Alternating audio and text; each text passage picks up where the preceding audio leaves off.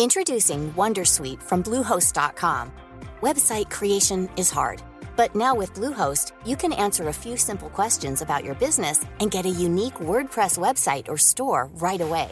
From there, you can customize your design, colors, and content. And Bluehost automatically helps you get found in search engines like Google and Bing. From step-by-step guidance to suggested plugins, Bluehost makes WordPress wonderful for everyone. Go to bluehost.com/wondersuite.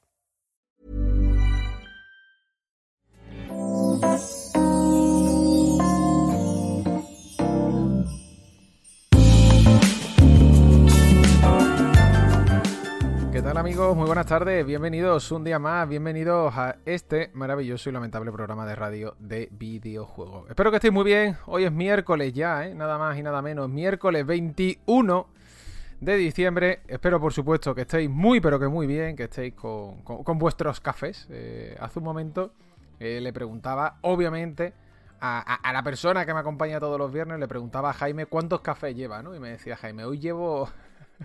hoy llevo... Hoy llevo unos cuantos, ¿no? Y le digo, ¿pero cuántos unos cuantos? Me dice, hoy llevo tres. Digo, vale, yo llevo dos, Jaime. Tú me ganas, ¿eh? Tú me ganas. Así que bueno, esta es la, la clave de todo. Espero que estéis muy bien, que por supuesto eh, estéis ahora mismo a ser posible en casa. Eso significará que estáis de vacaciones. Esta semana le escribía también a, a una persona, ¿no? Uno de los clientes con los que, con los que trabajo. Y le decía... eh, Oye, tal, eh, he visto un correo tuyo, ¿no? Que no está esta semana. Digo, espero que no sea mucho trabajo. Y me dice, no, no, no.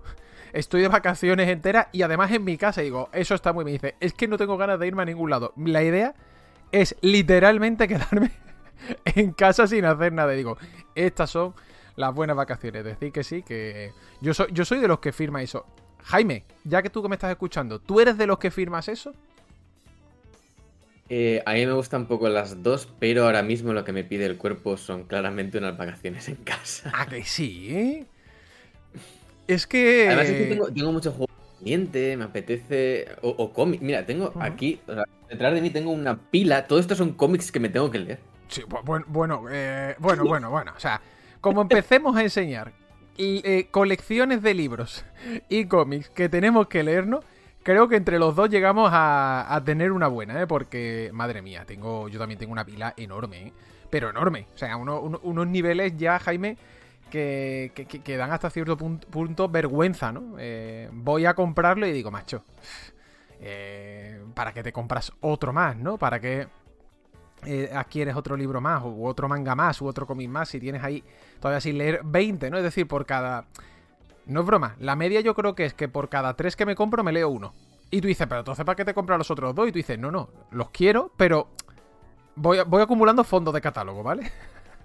Y es que encima, eh, el tema es que hago pedidos en, eh, en el Previews. Para quien no lo conozca, en Estados Unidos el principal sistema de distribución de cómics es básicamente la- el pedido anticipado.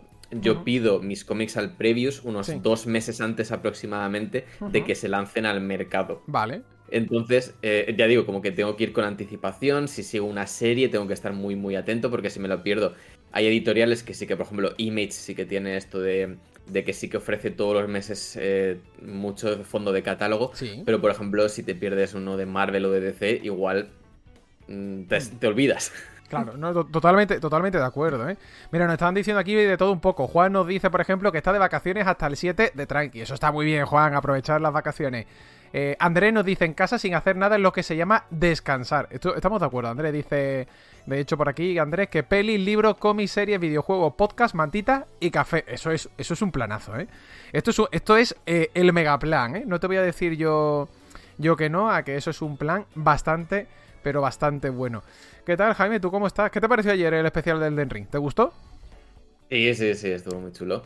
Además, tenía, tenía ganas eso de, de escucharos hablar. También estuvo eso, Paula también pude. O sea, en mi caso con Paula ya digo que cuando cu- hubo un momento en que dijo, dice, claro, yo es que lo seguí luego por mis amigos. Se refería. se refería a Álvaro, se refería a un colega que también escribe manual, Rodri. Sí. Se refería a mí. Que estuvimos, íbamos hablando por conversaciones, poniéndonos en plan de spoiler, no sé qué, no sé cuánto. Y Oye, estuvimos, digamos que lo, lo jugó por segunda vez con nosotros. con vosotros. Tengo que decir una cosa muy importante. Uy, espérate, que nos salta el meme. Hugo nos interrumpe, pero nos interrumpe en el mejor momento. Grande Hugo que se suscribe un añito, dice, pues yo curro todas las navidades, al menos podré escucharos. No, no, eso por supuesto, ¿eh? ya sabéis que descansamos este viernes, descansamos el siguiente, en la semana de Reyes seguramente descansemos 5 y 6, porque bueno, ya sabéis que el 6 es, eh, es fiesta, ¿no? Y el 5 eh, pues es otro día también muy especial. Así que eso sí, esa semana será lunes, martes y miércoles. Pero en principio, durante Navidades, ya digo, vamos a estar algunos días. Jaime se toma una semana libre en, Reyes, hay que decirlo. El viernes se ha pillado vacaciones y le he dicho Jaime a descansar. Eh, que eso es lo más importante, ¿no? Siempre. Se ha suscrito Hugo y se ha suscrito Ronson María 11 meses, que dice por aquí que aunque no le dejen suscribirse con el Prime, le gusta apoyar nuestro proyecto. Muchas gracias, Ronson. Tengo una noticia buenísima para todos los oyentes. Bueno, en este caso no es para todos los oyentes. Esto es para los dos que les tocó ayer el libro digital. Porque me ha escrito Adrián y me ha dicho, Nacho, me ha comentado Planeta que les manda el libro a las dos personas que les tocó el sorteo aunque sea incluso a Sudamérica. Y digo, bueno, bueno, bueno, bueno, bueno, madre mía, planeta lanzando los billetes a la pantalla. digo, esto es una maravilla. Así que creo que fueron Lucianito y Paco, si no me falla la memoria los, los agraciados. Eh, oye, Paco, digital, nada, te lo llevo a físico. Lucianito Rodríguez, te lo lleva físico, ¿vale? Que por cierto, el que yo tengo, que si era el físico, Contéstame. No me has contestado todavía por privado. Esto hay que contestar, que te quedas sin libro, amigo. Hay que contestar. Si no, pasa al segundo, ¿vale? Que era, era Pochettino. Oye, hablando de agraciados de suerte, ¿tú, tú, tú, juegas a la lotería? ¿Tú tienes mañana intenciones de ser eh, más rico o menos rico? Nada, juego un número a medias con mi, con mi pareja y ya está. Eh, o sea, lo mismo que hemos hecho María y yo, ¿no? Comprar, ha sido gracioso porque nosotros hemos comprado uno y me dice María, yo paso de darte 10 euros, te invito a comer y digo, venga, va, y nos hemos ido al bar y me ha pagado ella la comida y yo he pagado el décimo. O sea que ha sido, ha sido eso, no es broma, ¿eh? ha ocurrido tal cual. Nada, en este caso eso, mi novio cuando fuimos a... Creo que fue cuando fuimos a Zaragoza precisamente, de, viaje en verano que, pillamos algún número para la familia y eso, y de paso pues nos eh, compramos un número para nosotros dos. Pero vaya, que yo en general no... O sea, de hecho, hasta que no he tenido pareja no juego a la lotería, básicamente. Directamente, ¿no? Dice Víctor, así no, así no toca, Víctor. Yo, mira, si me vuelve a tocar, fíjate lo que te digo. Si me vuelve a tocar los 20 euros que he jugado para poder gastármelos de nuevo en el bar en comer, a mí me vale. Ya está. O sea, tampoco le pido, le pido más a la vida. ¿eh? O sea, si me tocan los 20 euros, eh, mañana, mañana va bien. Dice, ah, era mañana, no era el Día de Reyes. El Día de Reyes es otro. Es el sorteo del niño. Acordaos que ahora tenemos aquí dos eh, de manera consecutiva, ¿no? muy buenas a Víctor por aquí, que también lo tenemos, a Víctor Divilops y bueno, a todos los que os estáis conectando poquito a poco para el programa de hoy, miércoles, ¿no? Un programa ya que es el número, si no me falla la memoria. 618, lo he dicho bien, 618, correcto. Y oye, en Spotify, yo supongo que habrá sido el especial. Vaya subidón hemos metido esta noche. Estamos a unos 50 seguidores de llegar a los 3000. O sea, ayer estábamos a casi 80, 78. Hoy estamos a algo menos de 50. A este ritmo, llegamos a los 3.000 ya de sobra, pero es que vamos a llegar incluso a lo mejor antes de que comience la semana, la semana que viene. Y esto está muy bien, ¿eh? Muchas, muchas, muchas gracias. Y por supuesto también podéis apoyarlo las suscripciones, ¿vale? Que es gratuito y nosotros os lo vamos a agradecer. Oye, Jaime, Vamos a hablar de Potion Craft, eh, juego de crear pociones, eh, de ser un poco aprendiz de Harry Potter, ¿no? En la clase. ¿Cómo, se, cómo se, llamaba la clase de Harry Potter de, pociones? Pociones, ¿no? Era pociones, ¿no? digo, digo, espérate, digo, no sé si yo estoy muy equivocado, pero creo que era pociones. Tampoco, tampoco se comió mucho la cabeza JK Rowling. Eh, Potion Craft. Está gustando, ¿verdad? Mm. Está. Eh, no eres el. Cuando me lo has dicho hoy ha sido como, hostia, tío, ya he visto a varias personas diciendo que el juego está curiosete, que está bien. Y esto al final creo que es lo que más nos llama la atención, ¿no? Que en este tipo de juego, pues, oye, mm, guste y que, y que, vaya trayendo, ¿no? Cuéntame.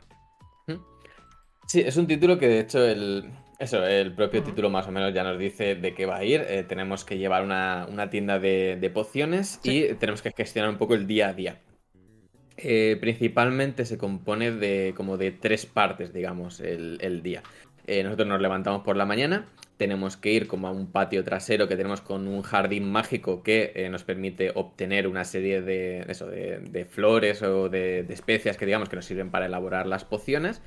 Y luego tenemos que ir hablando con clientes que nos van pidiendo, se nos van realizando una serie de peticiones que con eso, con un poco con una serie de instrucciones tenemos que interpretar exactamente qué es lo que quieren.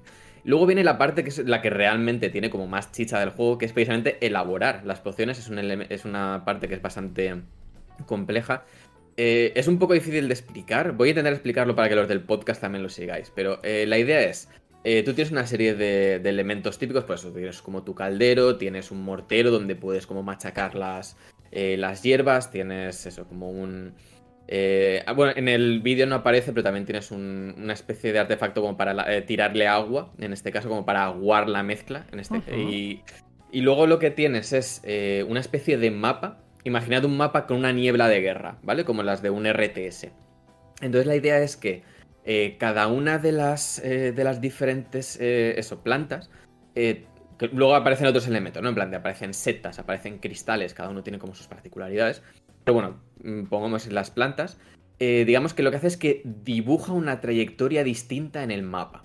Entonces, por ejemplo, hay algunas que hacen como un caminito hacia abajo otras hacen un caminito hacia la izquierda, otras en diagonal, otros eh, hacen eso, como que van haciendo diferentes caminitos que lo que te permiten es, al principio, eh, tienes que explorar un poquito para eso, como digamos, eh, descubrir los efectos dentro de, esta, de esta niebla. Te, te, paro, te paro un momento para ver si lo, voy entendiendo y, hacemos también una recapitulación para la gente del podcast.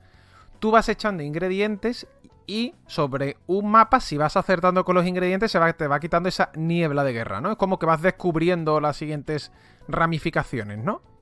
Sí, es como eso. En, diferentes ubicaciones del propio mapa tienes unos. Eh, al principio aparecen en blanco unos frasquitos con. Eh, que digamos, la idea es que el, frasquito que tú tienes ¿Sí? Eh, tiene que alinearse lo máximo posible con el frasquito del mapa. Entonces, tú luego lo que haces es avivar el fuego y entonces ese efecto se introduce en la poción. Entonces, eh, luego eh, te pongo un ejemplo. Hay unas plantas que tú lees la descripción y dice, eh, pues esta planta es como, no sé, como seca, desértica, caliente, no sé cuántos. Vale, pues eso lo que hace es mover el, frasquito hacia la izquierda. Vale. Entonces, hacia la izquierda hay una serie de efectos que están asociados a, pues eso, hay un efecto que es añadir fuego, hay un efecto que es crear una explosión, hay un efecto que es eh, iluminar, ¿no? Esos están como tirando hacia la izquierda, pues vale, tirando hacia y, esos la derecha. y, esos efectos te los pide el propio objetivo de la misión, ¿no? Sí, diferentes. Cada día tienes una. Creo que son unas 6, 7 personas más o menos que te van pidiendo diferentes cosas. Por ejemplo, al principio es muy habitual que venga gente que te pide eh, algo curativo, ¿no? El curativo suele ser eh, eh, suelen ser como abajo, abajo hay un perín hacia la derecha y por ejemplo hay un objeto que es una especie de, como una especie de aloe vera que con machacar dos de esas pues haces un camino que te lleva hacia, hacia eso, el icono del mapa donde está la, curación. Vale. Entonces, eh, eso, al principio, ya digo que hay una niebla de guerra muy grande, entonces al principio es un poco experimental. Al principio tiene como una fase que es muy, muy, muy experimental. luego, viene una fase en la que vienes, eh, que cuando ya tienes eso como una serie de efectos, los que te suele pedir la gente, los tienes más dominados, tú puedes guardarte las recetas. Es decir, bueno, tú puedes, hacerlo desde el principio, pero lo ideal es encontrar el punto, porque además eh, es encontrar el punto en el que consigues la mejor versión de una receta, porque además también está ese aspecto, que es que, eh, como he dicho, tú tienes que ir moviendo por el mapa el, eso, el frasquito, pero el frasquito, si, si el efecto, o sea, si no se solapa completamente con el efecto deseado, será una poción débil que tendrá menos efecto y que podrás vender por menos dinero. Si consigues que se solape a la perfección, eh, entonces será de, hay como potencia del 1 al 3. Si consigues el 3 te van a dar más dinero e incluso más adelante aparecerán, por ejemplo, una serie de, de personas que te dirán, no quiero una poción débil, si me la haces débil no te la voy a comprar. Vale, y, ahora yo, y ahora yo te pregunto, por ejemplo, imagínate que aquí el servidor Nacho Requena quiere una poción curativa, ¿vale? ¿Las pociones curativas siempre están abajo a la derecha? Sí, una vez, claro, al principio, al principio es un poco descubrimiento, más adelante lo que tienes que hacer es optimizar y poco a poco lo que eso va complejizando un poquito la fórmula. Eh, por ejemplo, de repente aparece un aventurero y, y, te dice quiero una poción curativa que además tenga el efecto eh, no sé, un efecto secundario positivo. Por ejemplo, mm, puede ser curarte y mm, defensa, o curarte y darte maná, ¿no? Este tipo de cosas. Entonces, eh, tienes que ir, ya digo, como eh, a través de una serie de ingredientes, tienes que ir moviéndolos en el caldero y desplazarte, avivar el fuego para crear un efecto y luego seguir con más ingredientes para, vale, para ir ¿y los ingredientes? lo, es decir, ¿Es un poco baraja de cartas Marvel Snap que salen aleatoriamente? ¿O tú los vas comprando o te los dan? Es decir, me interesa, la verdad. Hay dos partes. Eh, hay un, todas las mañanas se te consigues unos poquitos de forma gratuita en, tu, en, tu, jardín, básicamente. Pero luego aparte tienes una serie de vendedores que van apareciendo cada ciertos días. Entonces, por ejemplo, hay un vendedor que se especializa en... bueno, uno eh, es que estaba pensando en uno que es de setas. Sí. Eh, una vendedora que se especializa en hierbas otro alquimista que, viene de otro pueblo y dice, no somos competencia, te puedo vender cosas tal. De hecho, puedes vender tú también los ingredientes que te sobren. Eh, además, luego como que hay como una especie de mercado interno, como que hay cosas que van subiendo, bajando de precio. Y luego hay una mecánica que es negociar. Eh, negociar es básicamente como una ruleta que se va moviendo y tú tienes que hacer clic cuando, eso, como en unos segmentos de color dorado. Eh, esto lo que hace es que si, si aciertas muchos, eh, puedes vender las cosas a más precio o puedes comprarlas más barato. Ambas cosas. Eh, es una mecánica que luego tú te puedes poner la dificultad como quieras. Es decir, eh, bueno, al principio tiene que ser fácil, entonces como que estos recuadros donde puedes golpear son muy grandes y no hay ningún problema, no son como fáciles de, completar. Pero a medida que, eso, que se va haciendo más difícil, puedes regatear eh, con temas más delicados, por ejemplo. Eh, un ejemplo que te pongo, eh, hay alguien que te pide un veneno. Vale. Tú puedes regatear hablando sobre para qué se va a utilizar ese veneno. Sí. Que es un tema más arriesgado que hablar del tiempo. Sí, pero, con, tu vecino el del ascensor, correcto, estamos, estamos de acuerdo. Pero si regateas hablando del tema, es posible que le saques más pasta. Entonces tienes que jugar ahí un poquito. Mola.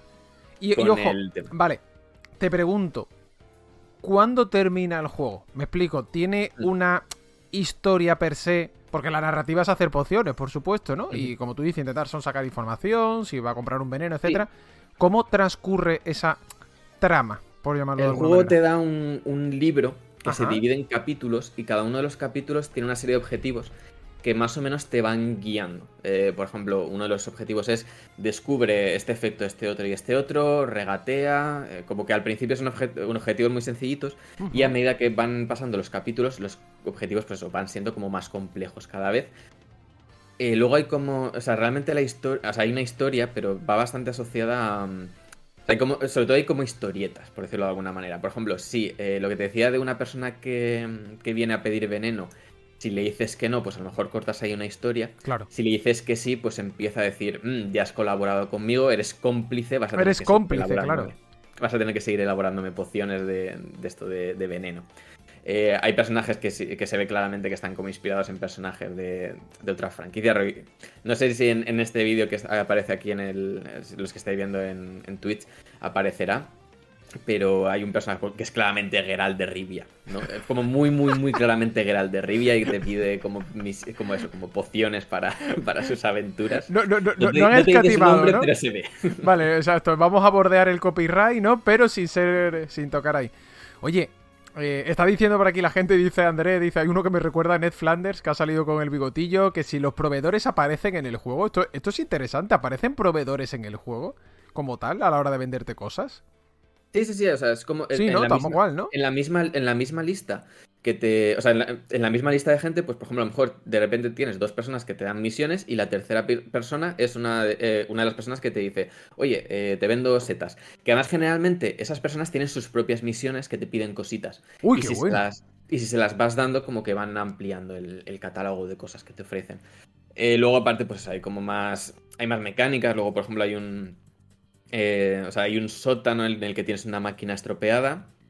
Si en cierto punto del juego, creo que es como en el capítulo 3 o así, eh, puedes eh, ahorrar dinero para comprarle al, alquimista del pueblo de enfrente que te he comentado que también te vende ingredientes más complejos. le puedes comprar partes para arreglar esa máquina y ahí puedes crear como, como una serie de objetos especialmente potentes, que eso sí que van asociados como a, de nuevo a continuar la historia. A mí me gusta mucho una cosa el apartado artístico. Mm. Me encanta. O sea, es simple. Tiene ese toque de. Eh, ¿cómo llamarlo de alguna manera? Las ilustraciones, ¿no? De... Medievales. Medievales, ¿no? Sí, más o menos, ese estilo. Eh, Hemos visto este año Pentiment. Te iba a decir eso, no deja de ser curioso que hayamos tenido en prácticamente un mes dos juegos con una estética muy parecida, porque el otro es Pentiment. Y el mes que viene viene otro, porque el 31 de enero sale el acceso anticipado de Inculinati. Este no lo tenía en el radar. Ah, pues búscalo, porque además creo que han sacado un tráiler, no sé si hoy o... Ah, pues este no lo tenía en el radar. Y mira que, que Potion sí, sí, sí lo tenía. De hecho, este hablamos de él en el E3, si no me falla la memoria, que salió. Eh, igual que Pentiment. Pero no deja, ya digo, de ser curioso que un estilo como este haya aparecido pues dos veces en un mes. Como dice Jaime, va a aparecer una tercera vez más, ¿no? Eh, eh, en eso, en un periodo de dos meses. Dice David, esto no tiene nada que ver con Potion Permit. No, no, no tiene nada que ver. Tengo el juego descargado, ¿te lo puedes creer, David? Tengo todavía el juego descargado y no lo he jugado de ese Potion Permit. Dice, recuerda un poco a Strain eh, Horticulture, que estaba muy bien. Ese tampoco lo he jugado, Pablo. Pues mira, me lo voy a apuntar en este caso, que me llama la, atención. Aquí hay gente que dice ya directamente, pues mira, me lo he comprado, ¿no? Y Mari te dice, Jaime, ya me lo compré en un momento de locura total. Dime que está bueno. Nos dice Mari. Está bueno, está bueno. Está bueno, lo dice por aquí Mari desde eh, Argentina, ¿no? Eh, Ramblay dice, es ASMR de hacer una poción. sí, ¿no? Podría ser por ahí, ¿no? Más o menos. Sí, o sea, ya digo, la cosa es que luego sí que es verdad que puedes, eh, eso, como que las pociones más habituales tú te las vas guardando y las haces automáticamente. Pero mola bastante porque cuando realmente quieres hacer una poción compleja, sobre todo cuando quieres hacer una poción de nivel 3 por primera vez, sí, que tiene como una parte de ir con mucho cuidado, eh, porque tienes eso, que, dibujar los caminos con mucha precisión, utilizar eh, materiales pensando en que sean materiales que luego vas a poder comprar fácilmente, ¿no? Si si realizas una poción con materiales, digamos, raros, eh, luego, o sea, esa receta te la puedes guardar, pero no vas a poder hacerla automáticamente porque no tienes el, el material, digamos, ¿no? Eh, eso es lo, chulo, que no tienes, o sea, las recetas que te guardas son porque tú consideras en plan, esta, ha sido buena, esta ha sido buena, esta la puedo replicar y esta la puedo, la puedo sacar luego automáticamente porque es de las que me van a pedir, porque ya digo, la mayoría de las personas que te vienen al día te vienen con, encargos sencillos relativamente, simplemente es leer y pensar. Sí, sí, pensar, claro, pensar la poción. Oye, ¿tu How Long to Beat cómo ha ido? Eh, no me lo he terminado, me quedan un par de capítulos, pero no es muy largo. Igual se puede terminar en 12 horas. eso, está, eso está. En How to Beat oficialmente he visto 10. Eh, a mí 10 me parece un, pelín corto, o sea, 10 iguales si no te atascas, hmm. pero tampoco es excesivamente largo. También creo que es un juego que sería muy pesado si se hiciese demasiado largo. Te iba a decir eso, ¿no? Eh, Porque a lo mejor puede llegar a un punto de hastío el hacer tantas veces la misma poción, ¿verdad? Hmm, sí, claro, por eso digo que como tienes la opción, además puedes ir, eh, una de las cosas que le puedes comprar al otro alquimista son páginas para tu libro para poder guardarte más pociones. Entonces, generalmente lo que las pociones de, efectos únicos, en plan de eso, una poción que es solo curativa, una poción que es solo de fuerza, eh, te las tienes todas guardadas. Eh, mientras que las pociones que son un poquito más complejas, eh, que son las peticiones como más personales, son las que ahí sí que tienes que ir como tú haciéndote cositas. Dicen por aquí. Sí, sí, perdón. Sí, y, nada de eso. Entonces, eh, ya digo que sobre todo los primeros capítulos son relativamente cortitos, eh, son, se pueden hacer bastante rápido, pero a medida que, sobre todo cuando te empiezan a pedir, por ejemplo, eh, la primera vez que tienes que utilizar el sótano, son lo que tienes que hacer son varias pociones perfectas, que hasta entonces prácticamente no te las ha pedido el juego. Pero el segundo capítulo ya te empieza a pedir que sean una poción perfecta y luego otro efecto que está a tomar por saco y tienes que utilizar muchos materiales. Está bastante guay. Dice Jit, ¿esto es Atelier sin el relleno? no por aquí una exclamación. Eh, Sain dice, por otra parte, es como un coffee talk eh, medieval, ¿no?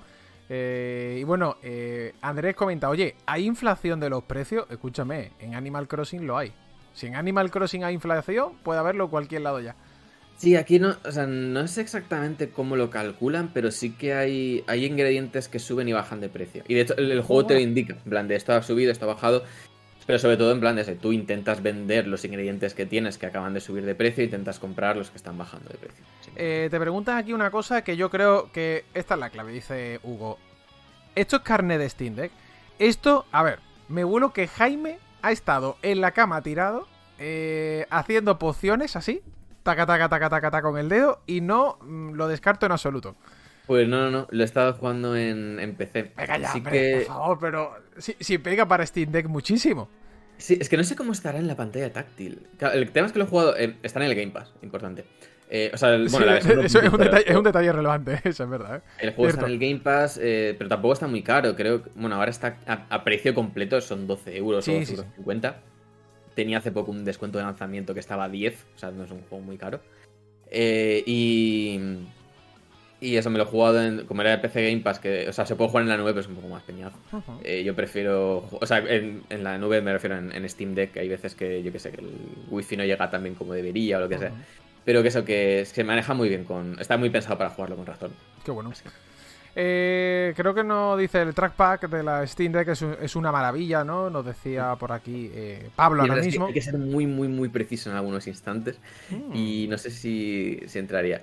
Ah, lo del agua, por ejemplo, que os decía, eh, si veis que hay como un cacharro, eso, si estáis viendo la imagen, si no os lo podéis imaginar, que como que hay un caldero y a la izquierda del caldero hay como una cosita por encima que parece que puedes vertir un líquido. Eso es eh, para darle el agua, eh, que cuando aguas una poción lo que hace es que el dibujo lo que haces es volver hacia el centro, volver hacia el inicio. Mm, Entonces hay veces que lo que te interesa es pasarte un poquito, o sea, que la, que la trayectoria pase un pelín de largo del, de, de, lo que es el objetivo y luego corregirlo ligeramente con un poquito de agua. Es como que realmente te da la sensación de que estás eso, como manufacturando algo, como con mucho cuidado, eh, tengo que de sí, lo típico, claro, lo típico de, eh, joder, como cuando estás haciendo también una comida, ¿no? Que tú dices, ah, me, ha quedado muy esto, ¿no? Voy a intentar hacerlo un poquito más líquido. ¿Cómo? Le echo un poquito de agua, ¿no? Para que, quede como más caldoso, ¿no? Me parece... Efectivamente. Me parece muy, pero que muy bien. Eh, Rambley dice, Nacho, tarde, ¿no? O Jaime, tarde. Aquí alguien ya, alguien ya lo ha comprado antes de tiempo de que, de que dijéramos que estaba en el Game Pass. Oye, pues muy interesante este eh, Potion Craft. Eh, ya digo, yo tengo, yo tengo ahí el que, el que habéis dicho, que ese sí que lo, tengo. De hecho, me contactó el estudio. Y ese Potion Permit, que creo que en España lo tiene Meridia, puede ser, la edición física. Eh, precisamente lo tengo en pendientes. Está hasta instalado en el PC. Esto no es broma, lo tengo hasta instalado en el PC, pero no me ha dado tiempo a, a jugarlo. Que al final esto es lo de esto es lo que pasa siempre, ¿no? Muchos juegos, poco tiempo, ¿no? Lo decíamos Jaime y yo antes, ¿no? Con los libros, con los cómics, pasa realmente con absolutamente. Eh, ayer eh, creo que era Adrián, ¿no? Que decía lo del Chain Decos. Y digo, por favor, quiero jugarlo. Ah, sí, sí, sí, sí, sí, sí. Es que. Pero no, sé cuándo meterlo. Quiero jugarlo, por favor. Pero no, me da, no me da la vida. No, no hay tiempo. No, no hay. No, no, no, no, no hay básicamente más horas en el día para poder jugarlo. Y además, yo supongo que a ti te pasará un poco lo que me pasa a mí, y yo creo que lo que nos pasa a literalmente las casi 200 personas que estamos ahora mismo en directo. Llegas por la noche y a veces llegas tan agotado que cuando pillas el mando al momento te estás quedando dormido. O te estás a lo mejor ya diciendo, madre mía, se me está haciendo esto cuesta arriba, eh, pero sin dirección asistida, sin asistencia en cuesta y sin absolutamente nada, ¿eh? No, mi problema es que suelo llevar tres o cuatro juegos a la vez. Eh, vale, bueno, ojo. Eh, eh, a lo mejor eso, termino de trabajar. Me pongo a jugar con alguna cosilla del Game Pass o algún juego indie pensando en que hoy, o sea, que los miércoles tengo que hablar de lo que sea aquí en el podcast.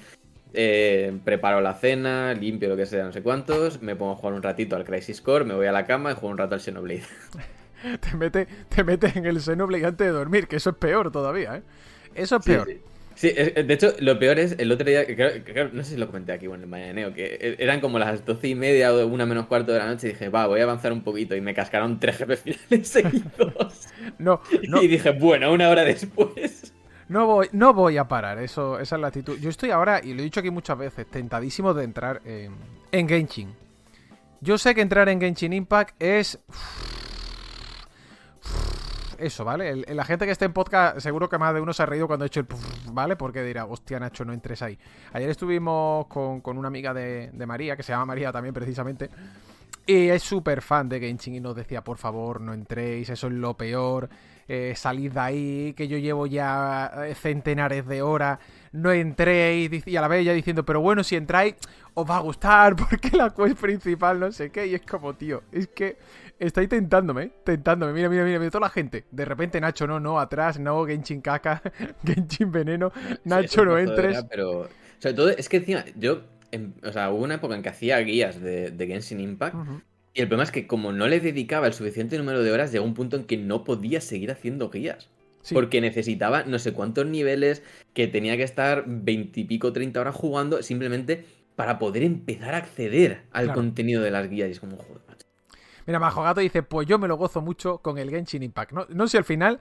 Eh, estoy seguro que mucho de la gente, o mucha de la gente que está ahora mismo diciendo lo de Genshin en el chat, al final lleva muchas horas. Es más, eh, si, eh, si, Galat comenta, yo llevo jugadas miles de horas, pero no entré, ¿no? Directamente, ¿no? O sea, sabemos de lo que habla. Esto es como cuando a mí me preguntas por el LOL. Yo te pregunto por el LOL y te digo, no entres. Y en cambio ahí sigo. Es verdad que lo estoy dejando por Marvel Snap. Estoy dejándolo ya por Marvel Snap, estoy dejando la cocaína por la heroína, o sea que no sé qué es peor.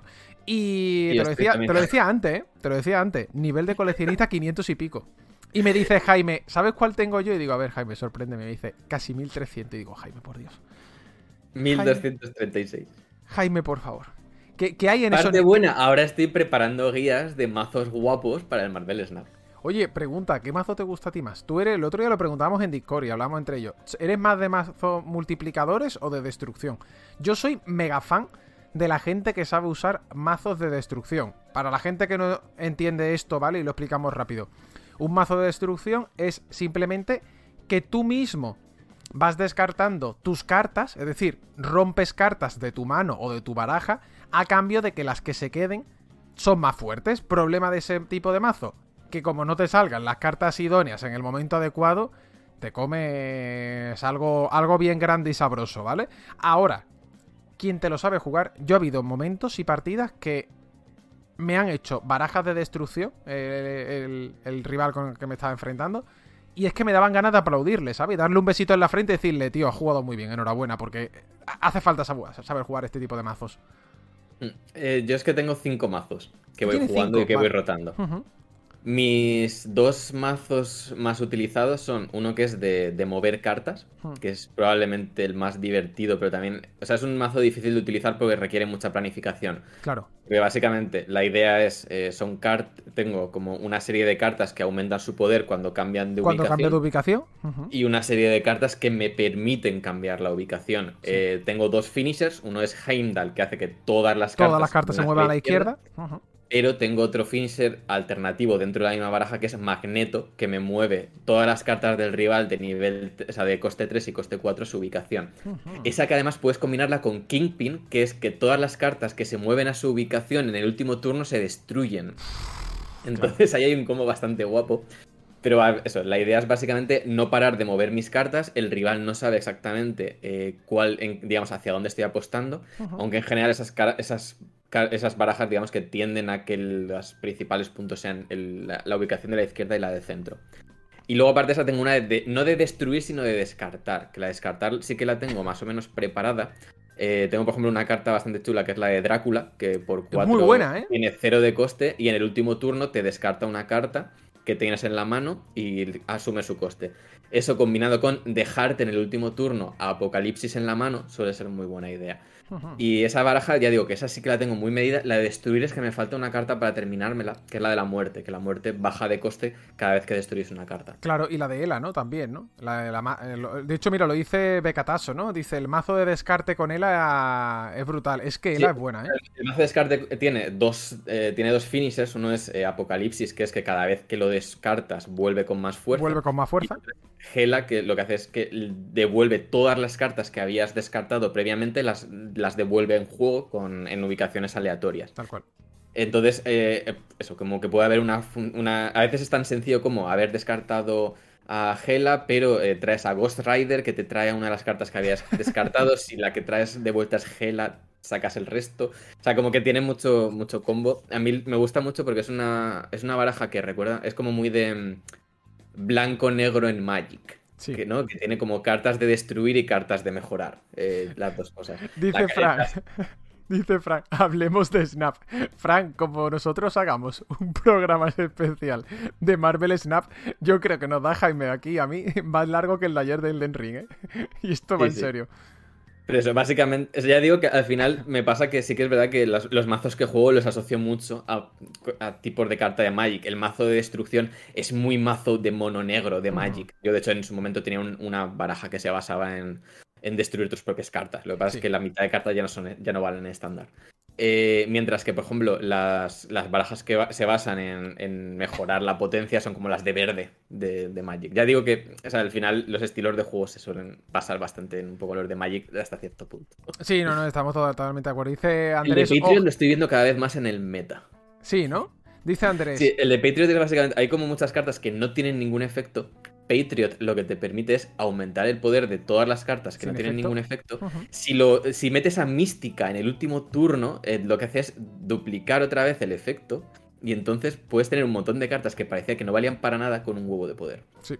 Dice por aquí Andrés, ojalá os, os entendiera. Andrés, instálate el Marvel Snap. Tú hazme caso. Además, a ti te viene perfecto porque tienes un montón de paraditas en tu trabajo todos los días y las partidas duran 3 minutos. O sea, en 3 minutos te haces una partida. Y comentaba antes por aquí alguien, dice, oye, ¿nos da la sensación de que hay muchos bots en el juego? En Marvel Snap hay muchos bots en los niveles bajos. Es decir, en los niveles bajos hay a cascoporro. Ya te digo que cuando subes de nivel, por ejemplo, hasta mínimo el nivel 30.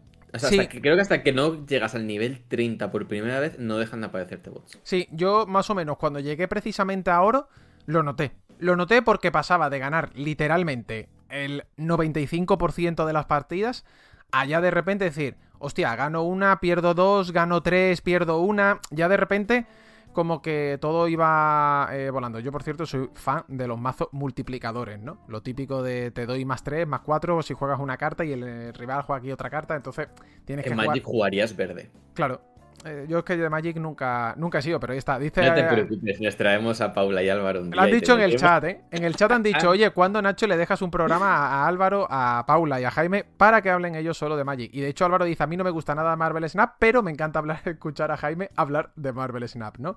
Decís por aquí 1100 de colección. Eh, Andrés dice, hecho, yo de verdad, yo recomiendo que, que, que juguéis Marvel Snap. Si sobre todo las partidas duran 3 minutos. En literalmente 4 o 5 partidas, que es un cuarto de hora, vas a saber si el juego te gusta o no te gusta. es así de fácil. ¿No te gusta? Lo desinstalas y, y hasta luego, ¿no? Así que fuera. Eh, continuamos con más cositas, aunque bueno, hablando por cierto Marvel Snap, es una noticia que podríamos haber traído, y ya que hemos comentado, se, se, prepara una hoja de ruta bastante tocha, ¿eh? Bastante tocha y que en principio las próximas actualizaciones deberían estar a la vuelta de la esquina. Entre ellas, por fin, el poder jugar contra amigos, que esto me parece eh, increíblemente grave que no lo tenga, ¿no? Es decir, yo me gustaría jugar contra Jaime y no podría. No podría jugar contra Jaime porque no tiene, no tiene ese modo y es como, ok, pues vaya mierda. Entonces, ya digo, en principio debería la actualización llegar muy, muy, muy prontito. Yo, de hecho, de las que tienen en breve, la que me parece más importante, y esto no, no, es, no lo digo de broma, es la de acreditar a los artistas. Me parece muy feo que quitando. Estoy de acuerdo, ¿eh? Esto lo han dicho que está en la hoja de ruta, están, digamos, entre las que deberían llegar más pronto. Pero esto es eso, que, que haya salido el juego a nivel global y que todavía no haya una manera de consultar quién ha realizado cada ilustración. Sí que solo, aparecen una serie de ilustradores que han creado colecciones específicas de, esa persona. Entonces, eh, ¿cómo se llama este? Dan Heap, por ejemplo. Dan Heap sí que aparece su nombre en todas las cartas porque se le ha, se le ha encargado una, una colección específica. Pero eso que, o sea, que lleve ya varios meses en lanzamiento global y aún no haya. Dicen que eso, que van a poner un botón que tú puedas ver eh, varias cosas de la carta y una de ellas sea que los créditos. Es que esto lo hablamos cuando salió Marvel Snap. A mí me parece de juzgado de guardia que se hayan recreado estilos asimilados, ¿no? En el mundo del cómic. Es decir, hay estilos que tú lo ves y dices, esto parece Romita, ¿no? Esto parece un estilo de de, cómic, obviamente, de hace unas cuantas décadas. Esto se parece más a un estilo actual, eh, por ejemplo, de Pacheco, que en paz descanse, ¿no? Eh, etcétera, etcétera. Tío, y no aparece. No aparece quién ha hecho esa carta, no aparece quién ha intentado recrear ese estilo, cómo lo ha hecho. Y a mí me parece, de verdad, me parece grave. Una vez más, los artistas siendo los últimos eh, olvidados. Rocha dice una, una, pregunta por aquí. Y, lo, y damos el salto a la siguiente noticia. ¿A qué creéis que se debe el triunfo de Marvel Snap? Una, la campaña de publicidad tan grande que ha tenido. Eso para empezar. ¿Vale? Mm. Ha salido. Marvel Snap ha salido hasta en la sopa. Lo conoce literalmente hasta mi hermano, que me preguntó. Me dijo, oye, ¿esto de Marvel Snap es una película? Y dije, no, no es una película, es un juego. O es un juego para, para smartphone, etc. Pero, más allá de eso, a ti te pueden bombardear a publicidad. Luego entras y te tiene que cautivar. Y yo creo que la gracia que tiene es que es un planteamiento de juego de carta muy simple, entre comillas, porque luego se profundiza si tú quieres, como hemos hablado, donde las partidas son muy rápidas. Literalmente muy rápidas. Eh, te haces partidas en tres minutos. Creo que es un juego que se ha diseñado para jugar en móviles. Sí, o sea, me pasa mucho. ¿Te acuerdas? Lo, hablamos con Apex Legends Mobile. Apex Legends Mobile era un juego que estaba en móviles, pero que no estaba diseñado para jugar en móviles. O sea, yo. Porque sí que. O sea, yo juego a Magic Arena, por ejemplo, a veces en el móvil. Pero no es un juego que esté diseñado para jugarse en móviles. Las partidas son bastante largas. Son eh, aquí son partidas cortas, pensado para jugarse en vertical. no hay tantos juegos que estén pensados para jugarse en vertical. Es un juego que es, como de jugar en el metro, no tienes que cambiar la orientación de tu móvil. Es un juego que se lee muy fácil, incluso en pantallas pequeñas. La información es muy visual. O sea, es un juego que me parece que tiene un muy buen diseño para la plataforma. ¿Qué pasa? Si juegas en PC, está bastante mal pensado. O sea, es un juego que claramente está diseñado desde en la hoja de ruta para ser un juego para jugar en móvil. En la hoja de ruta han dicho que van a renovar la interfaz de PC. Esto lo han dicho que van, que van a darle un lavado de cara. Hablando de, por cierto, de llegadas, hoja de ruta y demás. Uno de los juegos que parece que sigue su particular Via Crucis. Bueno, Via Crucis no, porque sería algo malo, joder. Eh, voy, a, voy a realmente a decir algo. Que lleva su particular, digamos que periplo, ¿vale? En este sentido, por las consolas es Sifu, el mejor juego de este puñetero año. Sifu va a llegar a Xbox, ¿verdad, don Jaime? Cuéntame, ¿qué ha pasado? Eh, la noticia es rápida realmente, ¿verdad? Sí, eso es Low Club, eh, que recordemos que tenía una hoja de ruta en la que se van incluyendo una serie de actualizaciones, todas ellas gratuitas, y eh, junto al. Eso, se han mostrado unos pequeñitos, muy pequeñitos detalles de la próxima actualización, Arenas, que llegará en marzo de 2023. Han aprovechado para comentar que junto a esa actualización llegarán versiones para Xbox One, para Xbox Series XS y para Steam, porque recordemos que hasta la fecha era un juego exclusivo de la, de la Epic Games Store en PC. Entonces, eso, pues coincidiendo con. Supongo, eso, si llegara un pelín más tarde que el, que el primer aniversario, eh, supongo que eso, para que lleguen ya con, la actualización Arenas, contra las actualizaciones anteriores. Recordemos que esa, eh, eh, la última actualización ha sido la del. la del editor de repeticiones, pero también ha tenido, pues eso, un montón de, de actualizaciones con modificadores, actualizaciones con trajes opcionales que se podían conseguir. ha ido recibiendo un montón de, un montón de cositas. Y pues eso, bueno, también, y también la propia. claro, pues y la propia exclusividad, ¿no? Si me apuran, ¿no? Es decir, la, propia exclusividad desde el punto de vista de que. Exclusividad muy, muy, muy, muy entrecomillado. Muchas gracias al anuncio, al anuncio de HM que me acaba de salir en, en YouTube. Eh, me refiero a que no se sabe a ciencia cierta. Pero sí se sabe un poco entre bambalinas que Sony le soltó panoja a Slow Club, ¿vale? Por, por el juego para que saliera primero en Play. Entonces, claro, yo supongo que ha salido un año después porque habría ese pequeño acuerdo de exclusividad temporal, ¿no? Yo al menos lo veo así. Claro, en Switch ha salido antes, por ejemplo. En Switch ha salido antes, por eso te digo, pero bueno. yo imagino que eso, que sí, seguramente eso, les dieron un, acuerdo de promoción que ahí entraría eh, principalmente, o sea, aparecer en trailers, aparecer en eventos y tal. Eso les ayudó a lanzar el juego. Es que recordemos que esto es un juego autoeditado, que es que no tienen a, no tienen a Humble detrás, no tienen a Devolver Digital. Que son 20 personas, amigos, que son 20 personas desarrollando este juego que han ido sacando las versiones conforme han ido pudiendo. que también, que evidentemente, o sea, el de Epic Games Store sí que seguramente ahí sí que habría tal cual un, acuerdo de, exclusividad, porque si no lo sacan directamente en, Steam, eso está claro. En Steam. Pero eso, imagino que sí que debían tener eso, un acuerdo, no sé si para varios meses, pero por lo menos que eso, para ir sacándolo y aprovechando de eso, que ellos también han ido lanzando actualizaciones y con, con estas actualizaciones en paralelo, pues ha ido llegando a nuevas plataformas también. Sí. Dice Winter, oye, rinde bien en Switch. Yo no lo he jugado todavía en Switch, Winter, pero la gente que sí lo ha probado me dice que rinde bien. Que rinde, que, que, que, que la consola, eh, digamos que aguanta. Obviamente, ya sabéis, se come muchísimas veces la resolución, la tasa de frame pues tiene sus cosas, eh, la Switch es Switch, eh, no lo vayamos ahora a estas alturas a llevarnos las manos a la cabeza diciendo, hostia, ¿esto cómo puede ser? A ver, dad gracias de que este juego, exacto, dad gracias de que este juego eh, corre en una Nintendo Switch, ¿vale? O sea, dad gracias de que este juego corre en una Nintendo Switch, sobre todo por la cantidad de movimientos que, que, aparecen en pantalla, ¿no? Pero, oye, en este caso... Mm, bienvenido sea. Yo me alegro un montón de que llegue a Xbox porque eso significa que también me lo voy a tener que comprar en otra consola más, el de Switch. Eh, lo he pedido por Navidades. Me ha dicho mi madre, ¿qué quieres de regalo de Reyes? Y le digo, mira, este juego lo quiero, mamá. Me dice, sí, digo, sí, mamá, este, este juego lo quiero. Este juego tiene que estar ahí pendiente. Entonces ya lo tendría en PC, lo tendría en Play 5, lo tengo en Switch y cuando salga en Xbox me lo compro. A Slow Clap le he pagado, mm, no sé, algo en el estudio le he pagado. Algo, un poquito. Un paquete de folio o algo, yo qué sé, cojones. Algo habrá caído, pero bueno. Ya me pillé también la. O sea, teniendo, ya el juego la, edición digital, que me pasaba un código y tal, eh, aún así, cuando salió en formato físico, me lo pillé casi. bueno, de lanzamiento. Me lo pillé sí, Sí, yo me, lo pillé de lanzamiento. La edición. Bueno, la Redemption es la, última. O sea, me pillé la edición especial que venía con el librito de arte y tal, porque es que de verdad que me apetecía. O sea, me apetecía mucho apoyar. Apoyar, estoy de acuerdo. A mí me pasó igual. Eh, aparecerá la semana que viene, cuando grabemos el podcast de los Indie of the Year, pues Va a aparecer. Va a aparecer, porque os puedo garantizar que va a aparecer. Va, a aparecer por parte de Álvaro, por parte de Jaime y por parte mía, ya os, lo, os lo digo yo. O sea, como dijimos de no repetir, sí. solo aparecer una vez, pero estaremos mucho rato hablando. Sí, vamos a estar bastante rato hablando de ello, me parece a mí que sí. Jaime, hacemos un alto, ¿vale? Porque, uy, que he cambiado la cámara, perdón. Eh, hacemos un alto, vamos a... Os va a saltar publicidad, ¿vale? Como siempre, pero no vamos a estar, por supuesto, eh, hablando nosotros. Voy a ir a por agua, que me he, bebido, me he bebido el café, me he bebido una botella entera de agua. Mira, tú estás igual, ¿no? Yo, yo me lo he entero. Y ahora volvemos rapidísimo, ¿vale? Que tenemos alguna que otra... Bueno, no, hay cositas todavía para comentar que me parece que son muy interesantes. Pero yo digo, eso a la vuelta. Ryan Reynolds here from Mint Mobile. With the price of just about everything going up during inflation, we thought we'd bring our prices down.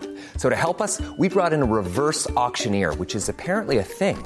Mint Mobile unlimited premium wireless. Ready to get 30, 30, bit to get 30, bit to get 20, 20, 20, bit to get 20, 20, bit to get 15, 15, 15, 15 just 15 bucks a month. So, Give it a try at mintmobile.com/switch. slash $45 up front for 3 months plus taxes and fees. Promo for new customers for limited time. Unlimited more than 40 gigabytes per month slows. Full terms at mintmobile.com. Introducing Wondersuite from bluehost.com. Website creation is hard. But now with Bluehost, you can answer a few simple questions about your business and get a unique WordPress website or store right away. From there, you can customize your design, colors, and content. And Bluehost automatically helps you get found in search engines like Google and Bing. From step-by-step guidance to suggested plugins, Bluehost makes WordPress wonderful for everyone. Go to bluehost.com/wondersuite.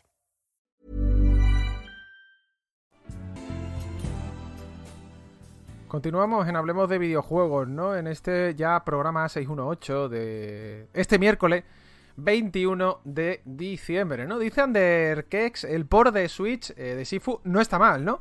Eh, muy estable, solo alguna caídita cuando entras en una zona edificio nuevo, nada grave, ¿no? Sí, eso es lo que yo había visto en las comparativas. Creo que fue el analista, eh, nuestro querido Rafa, el que sacó una una, una, una comparativa, creo, ¿eh? Ahora ya me deja un poco en duda porque, bueno, Rafa al final publica tanto vídeo que no sé si lo llevó a sacar de Sifu o no. Y si no, lo he visto también por ahí, ¿no? Pero ya digo, en principio yo había leído que, va bien, ¿no? Va bien dentro de lo que cabe, que creo que es lo más eh, importante. Jaime, continuamos por aquí en, este programa. Dice Frank que ojalá eh, una web que diga si el juego rinde bien o no rinde en Nintendo Switch, ¿no? Así eh, directamente, ¿no? Y dice José, ¿qué tal va el port de Switch del Persona 5 Royal? Mira, aquí puedo hablar por experiencia porque sí lo tenemos aquí en casa y va bien, ¿eh? Va bien.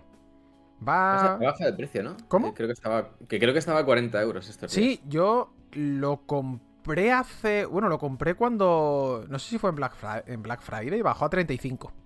Lo pillé por 35, no sé si fue 35 o 30 en Extra Life. Un, amigo, un saludo a los amigos de Extra Life. Si queréis patrocinar el programa para que os vendamos juegos, yo encantado. Y. O sea, es que lo hacemos de manera. Es que, es que lo hacemos publi. Lo hacemos nosotros solos. Claro, le hacemos publi a literalmente todos los sitios. Eh, hablamos de tropocientos juegos y aquí la única gente que apoya el programa son los suscriptores, como a Dosturi que se suscribe 26 meses. También os digo, lo mejor, ¿eh? Al final, si sois vosotros los que apoyáis el programa con las suscripciones, ya nadie puede decir, eh, estáis hablando bien, porque. No, no. Aquí sois vosotros los que nos apoyáis. O sea, más claro, eh, agua, ¿no? Eh, oye, ha sacado Game Industry un recopilatorio, ¿verdad? De cómo ha ido este año la industria. Así, en líneas generales. Cuéntame, el año en números, 2022. ¿Cómo nos ha ido este año a nivel de videojuegos? En este. Eh, eh, en este, digamos que, segundo año post pandemia. Pues la respuesta es que mal, realmente. o sea, tampoco muy mal, pero eh, después de un par de años de crecimiento, eh, ah, parece ser eso, que este 2022, como se nos podíamos imaginar realmente, eh, ha sido un año en el que sea, la, industria del videojuego en general ha generado menos ingresos, aproximadamente un 4% menos que en 2021. Antes de empezar, sí que voy a poner un, detalle que siempre me quejo de esto. todos los recopilatorios eh, se olvidan de que existe el mes de diciembre. Porque claro, esto lo estamos haciendo el 20 de diciembre. Los datos de, este, de esto pillan creo que es hasta el día 3, o sea, del 2 de enero al 3 de diciembre.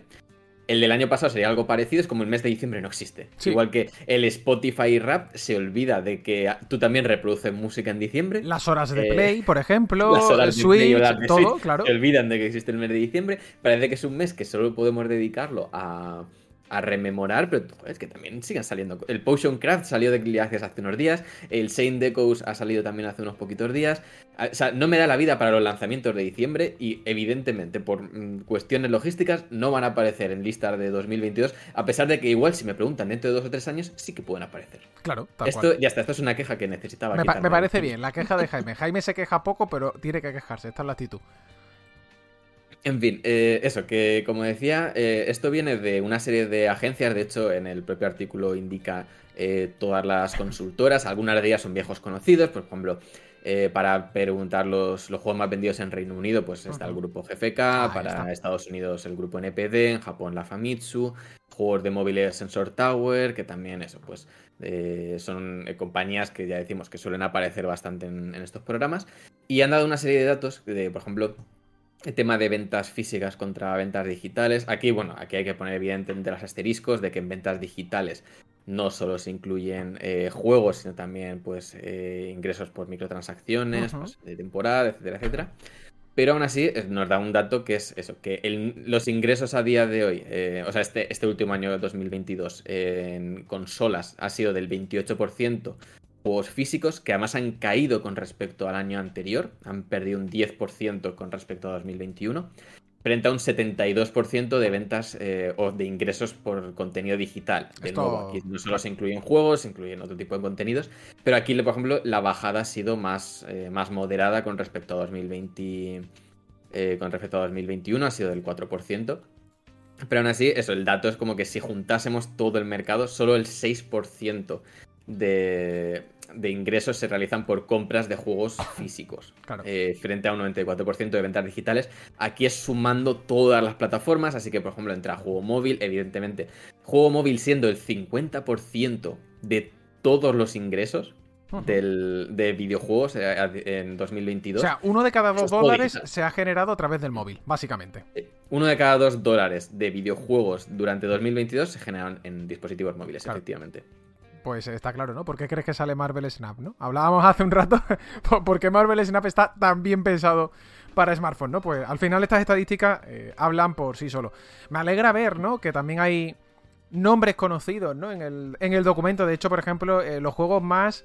Eh, con una mayor cobertura, ¿no? También, ¿no? Y compañías, ¿no? Por la gente de, de, de ICO, ¿no? De ICO, que, bueno, uno de los grandes de ICO, o sea, ICO está fundado por dos personas entre comillas, y uno de ellos es español, ¿no? Es más, la mitad de ICO son españoles, aunque trabajen desde Reino Unido. Es más, os digo que ahora mismo seguramente hay dos o tres personas que escuchan este programa diariamente que están trabajando en ICO y seguro que están esbozando una sonrisita, ¿no? Y yo, yo desde aquí le mando un abrazo. Estoy suscrito a la, newsletter. es que son buenos, ¿eh? O sea, es que, tiene una newsletter muy interesante. Si no lo sabéis, pues, eh, suscribíos a la newsletter de ICO porque es muy interesante porque te dicen cuáles son los juegos más populares en diversas tiendas. Yo, por ejemplo, estoy mm. suscrito a la de Steam y a la de Switch.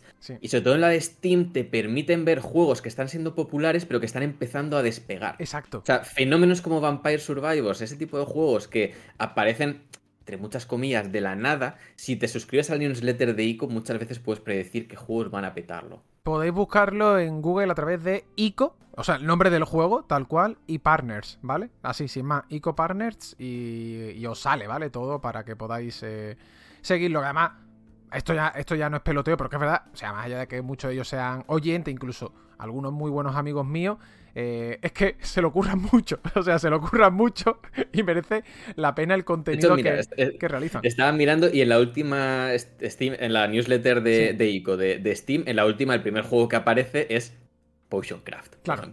Tal cual, y de hecho, mira, aparece en sexto lugar Chop Goblins, que estuvimos hablando la semana pasada. Aparece justo por debajo del Crisis Core. Eso, esto no falla. Es que esto, estas cosas no fallan. Oye, digo que es una, es una medida bastante buena de, de qué juego se está hablando, sobre todo. Y entonces, Potioncraft, por ejemplo, es un. Por eso digo que me gusta mucho mirar las newsletters de ICO para no perder de vista esos tipos de lanzamiento. Mira, pregunta Víctor, aquí en el chat. Eh, nuestro querido Víctor Divilops, que lo, que lo tenemos hoy por aquí, dice: La única duda que tengo es si en la parte de segmentación físico-digital los datos consideran microtransacciones.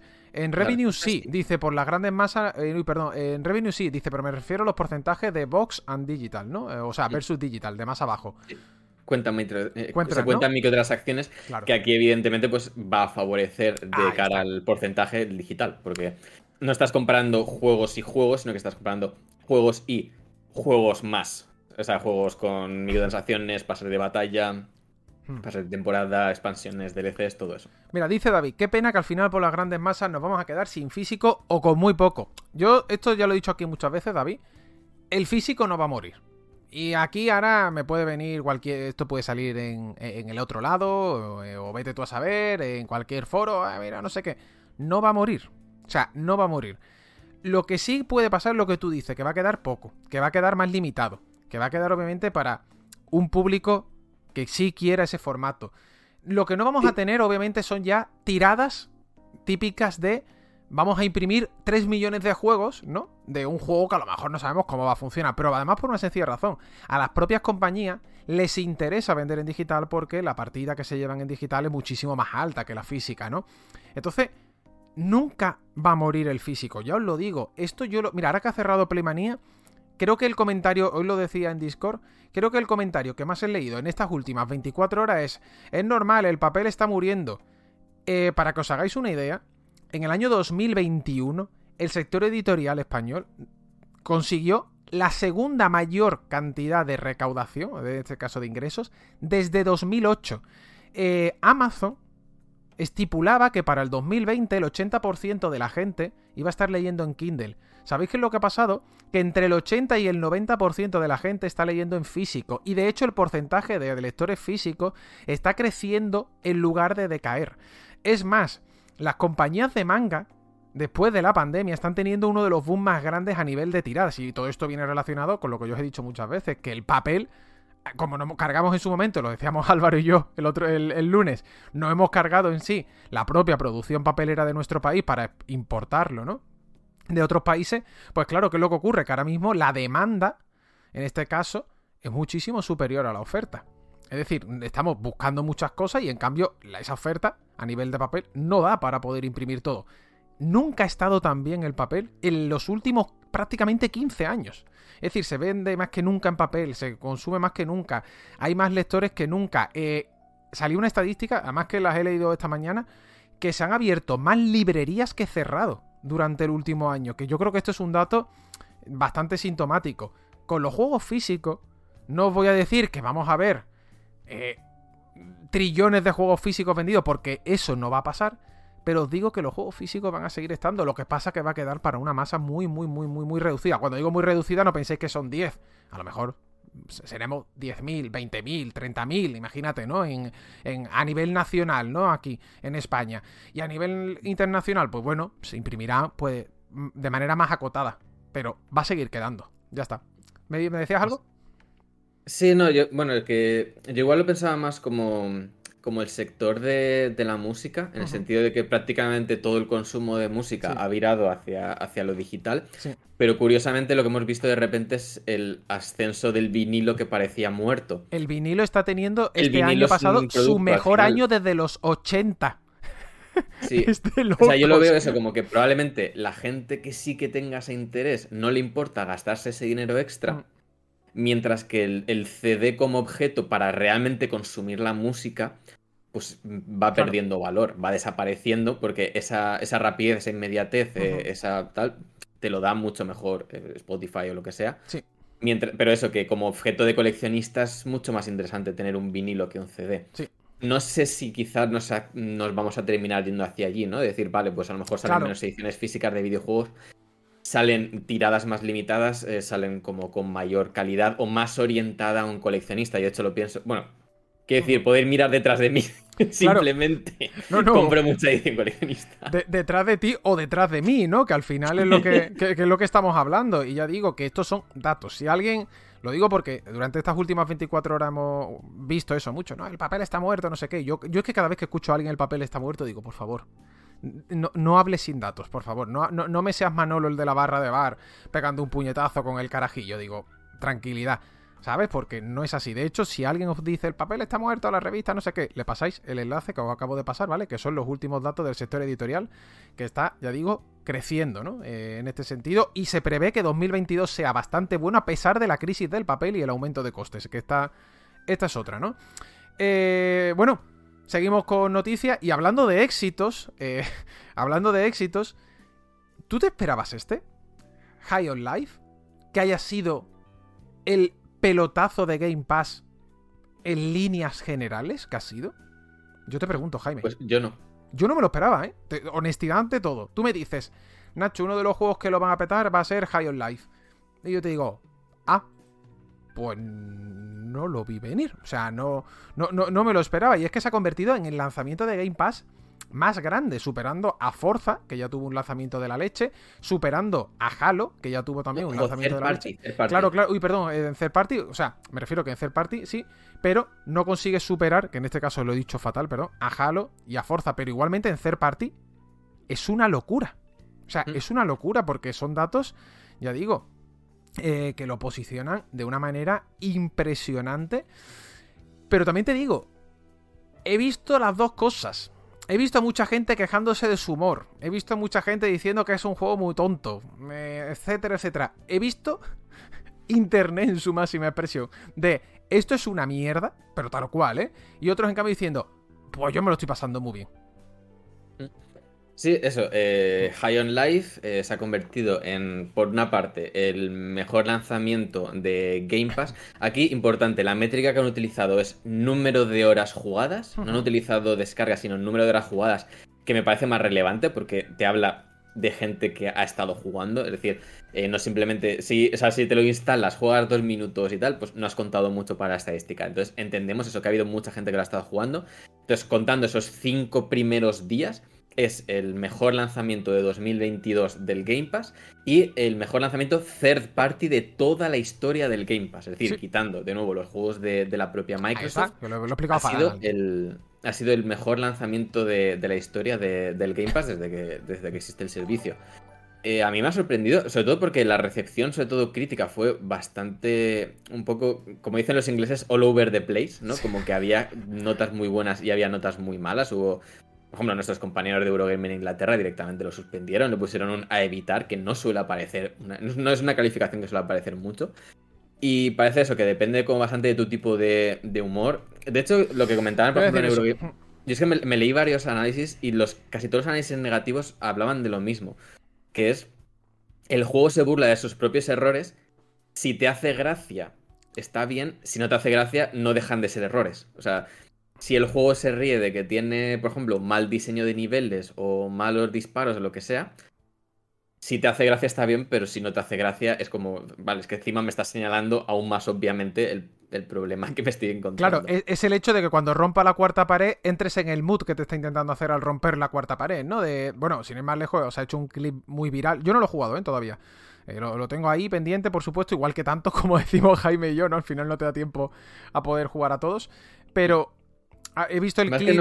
He visto el clip viral. Justin Roiland me, carga mucho. Sí, ¿no? Yo es que he visto el clip viral de. Eh, el que sale, ¿no? Apuntando como en unas casas, ¿no? Que llegan por alguna manera extraterrestre y dice que estás en un puto videojuego, tienes que disparar, ¿no? Pues dispara, no sé qué, no sé cuánto.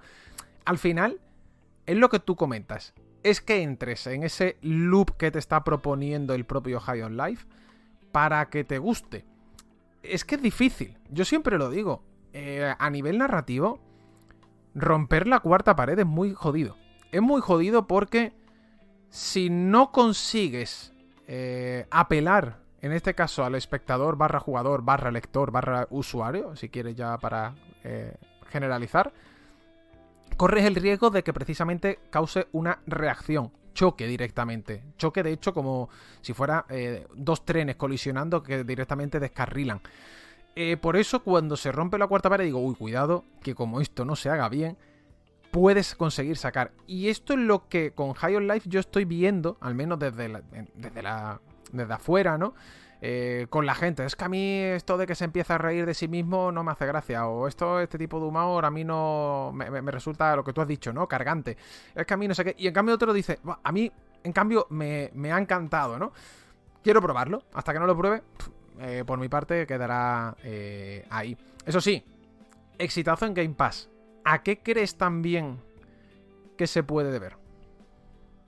Yo imagino que al final la popularidad de, de Ricky Morty aquí ha debido tener bastante que ver. Yo también lo Eh, creo. Imagino que se ha hecho bastante publicidad con, con este tema. eh, que al final es la voz de. Bueno, Justin Roiland no, no simplemente pone su voz, sino que además es eh, uno de los principales eso, responsables en Squanch Games. Que ya han sacado más. No es el primer juego que lanzan. eh, estoy pensando en el de Troy. eh, que es Troy Saves the Universe o algo así. Eh, o sea, ti- tiene varios títulos. Este ya venía de otros. eh, o sea, no es el, ya digo, no es el primer título del estudio eh, de, de Roiland. Eh, a mí es que me pasa un poco que. O sea, lo de- la parte de Ricky Morty que me gustaba, no, al principio, sobre todo al final, ya digo, se me Sí. terminó haciendo cargante. No era tanto la suya como la parte de Dan Harmon, que era un humor así como bastante más negro. Eh, y mientras que terminó volviéndose demasiado, no sé. Hmm. A- de- de- Al, al final dejó de hacerme gracia y me pasa un poco que como que es, a veces escucho, estaba escuchando a veces los, los trailers y tal y es eh, tengo la sensación de estar escuchando una y otra vez el mismo chiste desde hace de X años. Sí, de Ricky Morty, ¿no? Eh, yo estoy de acuerdo con lo que eh, ha dicho Pablo. Es decir, añadiendo lo tuyo, yo también creo que hay otro, otro componente, ¿no? Que es suma de juego divertido más gratis, entre comillas. No es gratis porque estás pagando una suscripción. De hecho, Pablo lo entrecomilla en, el- en- en los comentarios. Y sobre todo dice que hay poca cosa exclusiva y con cierto empaque para jugar. Esto también yo creo que ha sido la clave. Es decir, 2022 ha sido un año muy flojo para Xbox. Aaron Greenberg salió pidiendo disculpas tras los de Game Awards. Lo hemos dicho aquí ya, ¿no? Eh, el responsable de marketing de Xbox salió pidiendo disculpas, diciendo que están trabajando, etcétera, etcétera. Muchos seguidores de la marca se le echaron encima. Yo creo que se unen todos los factores. También un juego que llega, por fin, después de un 2021 que, repito, a mí sí me gustó. Independientemente de luego de que Halo Infinite el multijugador haya tenido más, menos, etcétera, pero cuando sale, sale. Te sale también Psychonaut 2, eh, que a mí me parece, ya lo he dicho muchas veces, un juegazo. Eh, sale también Age of Empire 4, sale Forza, es decir, un 2021 que sí se, en este sentido, cierra bien, pero 2022 ha sido bastante bajo. Ha sido bastante bajo. Entonces yo también considero que High on Life se ha visto ahí, en ese terreno, eh, digamos que eh, se ha visto en esa tesitura con el terreno más allanado, por llamarlo de alguna manera. Es que ya digo que me sigue, o sea, no me extraña tanto la parte de 2022 como la parte de third party to- de toda su historia, Sí, ¿sabes? Sí, O sea, que, haya fíjate, superado, por ejemplo... que fuese Outriders. Que, Eh, que puede parecer una tontería, pero Outriders era un juego que estaba diseñado para Sí. ser un pozo de horas. Un pozo de horas. Y luego, efectivamente, no ha sido un tal. fracaso, tal cual, eh, por Square Enix, sí, sí. O sea, yo de hecho, joder, yo es que me lo pasé prácticamente la, la semana de lanzamiento del. Outriders para, para poder analizarlo, porque no nos mandaron código y tuve que jugarlo del Game Pass. Eh, pero eso sí que era un juego que estaba como diseñado para tener ese lanzamiento de horas. Esperaba que fuese un juego, eso, como más diseñado para dedicarle muchas horas. Que este High on Life, que realmente en How Long to Beat y demás hablan de 10, 8 horas. O sea, como que tampoco es un juego excesivamente largo, ni es un juego pensado para ser un multijugador, juego como servicio, etcétera. Entonces, me sorprende mucho que haya sido el lanzamiento third party con, con más número de horas en sus primeros 5 días. Sí, al final también es lo que estáis todos hablando por aquí un poco, ¿no? Eh, decía que, que otro FPS, ¿no? Ha salido por aquí, dice ese Harry, además de Call of Duty, ¿no? Eh, sí, Scorn, pero Scorn, pff, el componente shooter, yo te diría que es residual, si me apuras, ¿no? Es más un juego de primera persona, pero de, de puzzle, ¿no? Por llamarlo de alguna manera, ¿no? Un rompecabezas, ¿no? Eh, en cierto sentido. Eh, decir también por aquí, en este caso, ¿no? Eh, Call of- por cierto, yo Call of Duty, os lo he dicho, me, ha- me ha flipado la campaña, me ha encantado, os lo recomiendo eh, encarecidamente. Y bueno, en general, nos estabais comentando, ¿no? Sobre Game Pass también, que ha superado a Plague Tale, que es verdad, ha superado a Plague Tale Wrecking, ha superado también a Persona 5, es decir, ha superado a juegos que a lo mejor podrían haberlo también petado en, en ese sentido, en third party, y sin embargo, se lo ha llevado, como digo, High on Life. Ha tenido, ha tenido muy buen boca a boca. Se lo he visto a muchísimos streamers eh, y a- en este sentido hace mucho. Ese boca a boca hace muchísimo, la verdad. Oye, muchas gracias a don Carlos Lorenzo, que siempre está por aquí, ocho meses, se suscribe. Grande mi Carlito, que se está preparando las oposiciones, a ver si las la saca, que eso es otro... Eso, eso, sí que también es otra carrera de fondo, ¿eh? Eso es otra maratón, la verdad. Así que el bueno de Carlos que se suscribe con su Prime, ya sabéis, si nos queréis apoyar, podéis hacerlo así de fácil. Vamos a cerrar con dos cosas muy rápidas, Jaime, para que no se haga largo. Una, el director de Valorant ha fichado por Bungie. Esto es curioso. Y la otra, precisamente hablando de Play, que su mando nuevo, el Megatocho que vale una pasta, tiene peor batería que el normal, ¿verdad? Empezamos primero con la de, eh, en este caso, eh, el director de, de, Valorant, ¿no? Eh, Joe Ziegler. Que no sé si hacerlo al revés, porque si no voy a terminar de malo este programa. Sí, venga, vale, pues venga, no, no, venga, venga, vale, me parece bien. Empezamos por la de el mando que vale un ojo de la cara. Venga. Sí, eh, el mando DualSense Edge, que cuesta prácticamente lo mismo que una Xbox Series S, es un poco, va a ser el equivalente de, de PlayStation al mando, a los mandos Elite de, de Xbox. Eh, pues Sony ha tenido que reconocer, después de unos, una serie de test de, de Verge, que eh, tiene peor batería que el mando original, que no es que fuese precisamente un, un dechado de batería. Sí. Eh, a mí es un mando que me parece que tiene una batería muy pobre. de hecho, tengo algunos de los efectos los tengo desactivados o, reducidos. Para que te dure más, ¿no?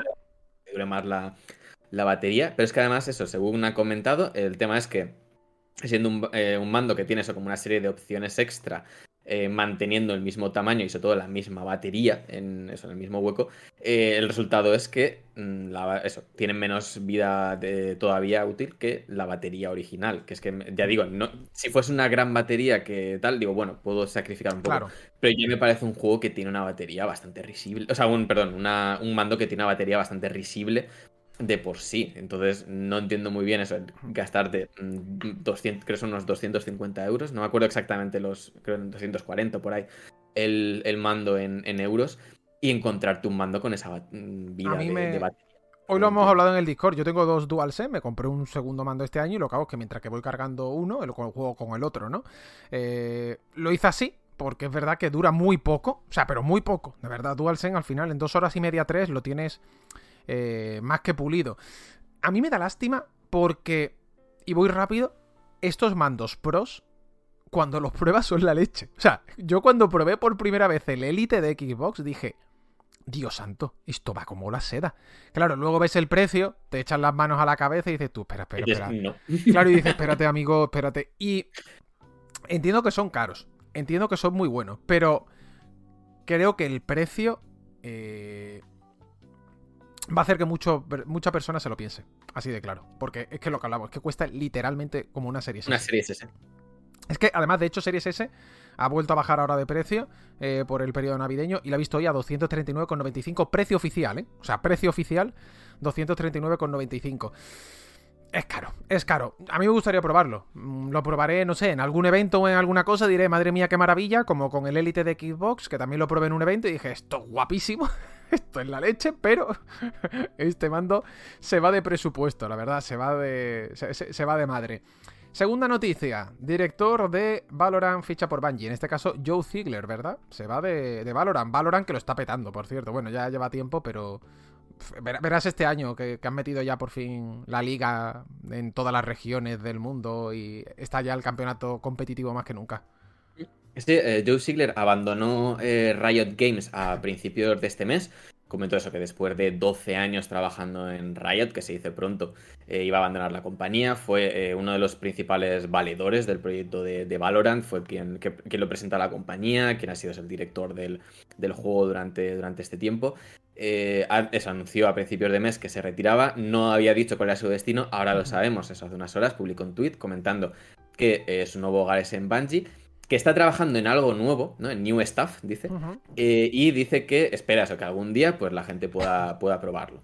Eh, yo aquí entiendo, de nuevo, esto lo estuvimos hablando a eso, que Bungie, eh, al, estar, al, ser ahora parte de Sony, probablemente sea uno de los principales estudios que lleve esta nueva eh, iniciativa de que eso, Sony quiere tener más juegos como servicio. Sí. Entiendo que tener eso al director de Valorant, digamos, dentro de su organización, pues es un, es un fichaje bastante importante. Claro, es un plus. Al final te estás metiendo al que ha construido, pues bueno, uno de los first person shooters más importantes de, del momento. Y bueno, no, ya habéis visto la que se ha liado con las, con las licencias de las diferentes ligas que cuestan una pasta. O sea, ha estado pujando equipos de todo el mundo a nivel de eSports para poder entrar en las diferentes regiones. Eh, así que este 2023 se presenta divertido a nivel de, Valorant. No sé si lo habéis visto, yo al final de Valorant no lo juego, pero sí piloto bastante porque me toca, ¿no? Por mi trabajo.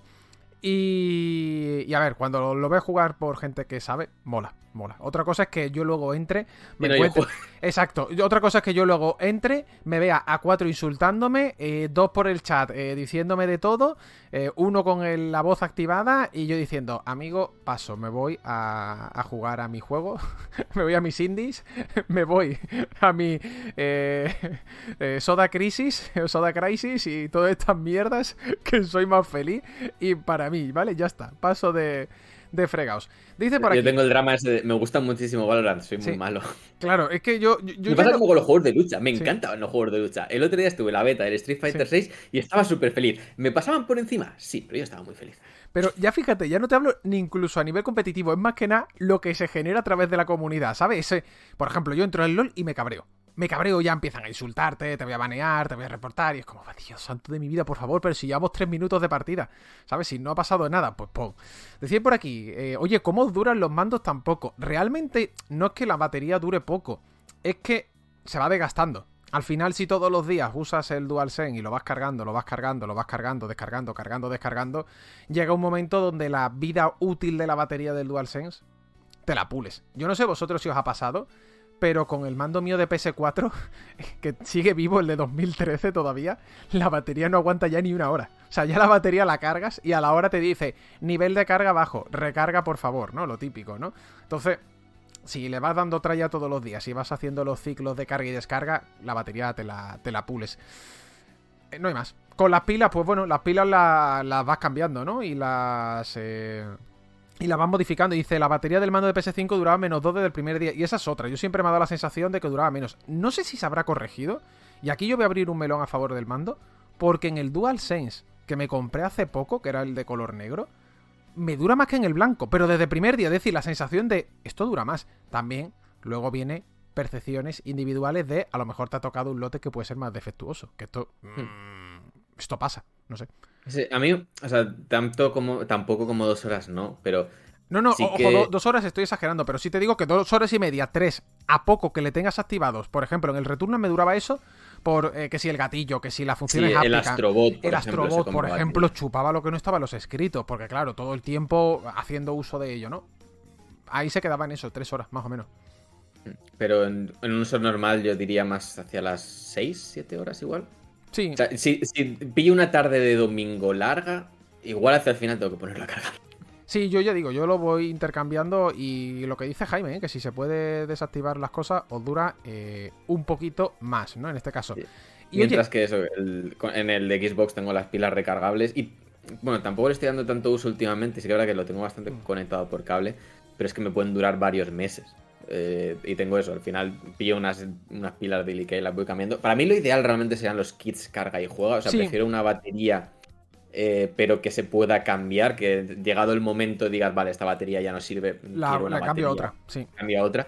El tema de que sea interna es quizá lo que más me, me molesta. Creo que es un poco lo que, lo que tendría que mejorarse y que en este caso, por, por el hecho de tener pilas, está mejor Mm. en, en Xbox, que que te puedes comprar una, una, una batería que se puede intercambiar si se, te, si se agota la vida útil, que es algo además inevitable, es algo que le pasa a todo. Es algo que yo sé que, por ejemplo, eh, esto he tenido algún problema, que si la batería de la Vita, que lo tuvo un Sí. montón de tiempo eh, eh, apagada. eh, consejo, vuestras consolas portátiles de cuando en cuando ir encendiéndolas, porque si no las baterías pueden tener problemillas. Sí, las baterías pueden, la pu- pueden explotar como la de PSP, literalmente. O sea, pueden explotar como la de PSP.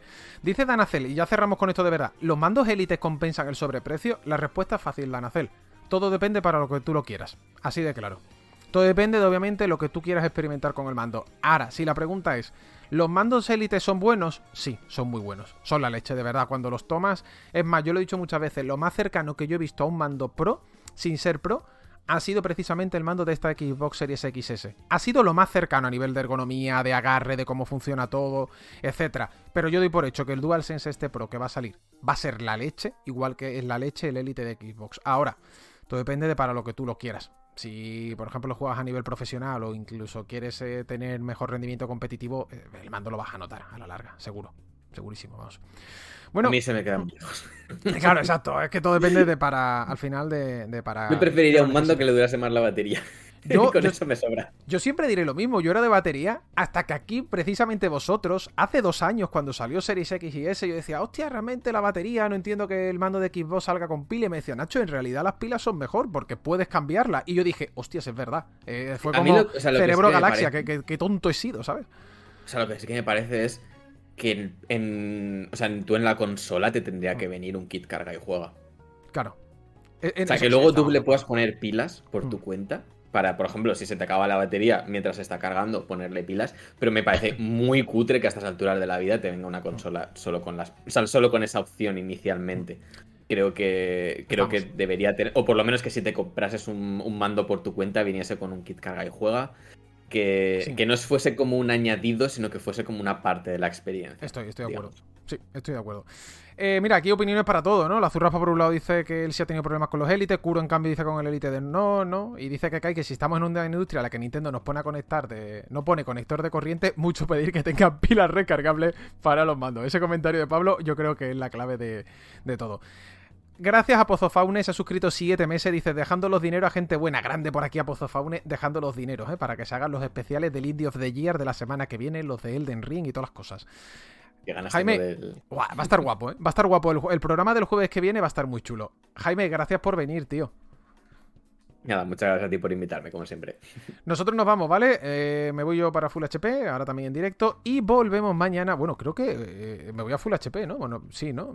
ya, ni lo sé, sí, sí, me voy a Full HP. Me ha mencionado Mikael por lo que veo. Digo, voy a entrar a Twitter, que no entro. Como yo a Twitter entro, digo a breva, digo, voy a ver si es ahí. Nos vamos. Mañana hablemos con más. Os van a saltar los anuncios. Si lo dejáis, apoyáis un montón. Un abrazo muy fuerte. Cuidado. Gracias por esas subs. Ahora sí que sí. Hasta luego. Adiós.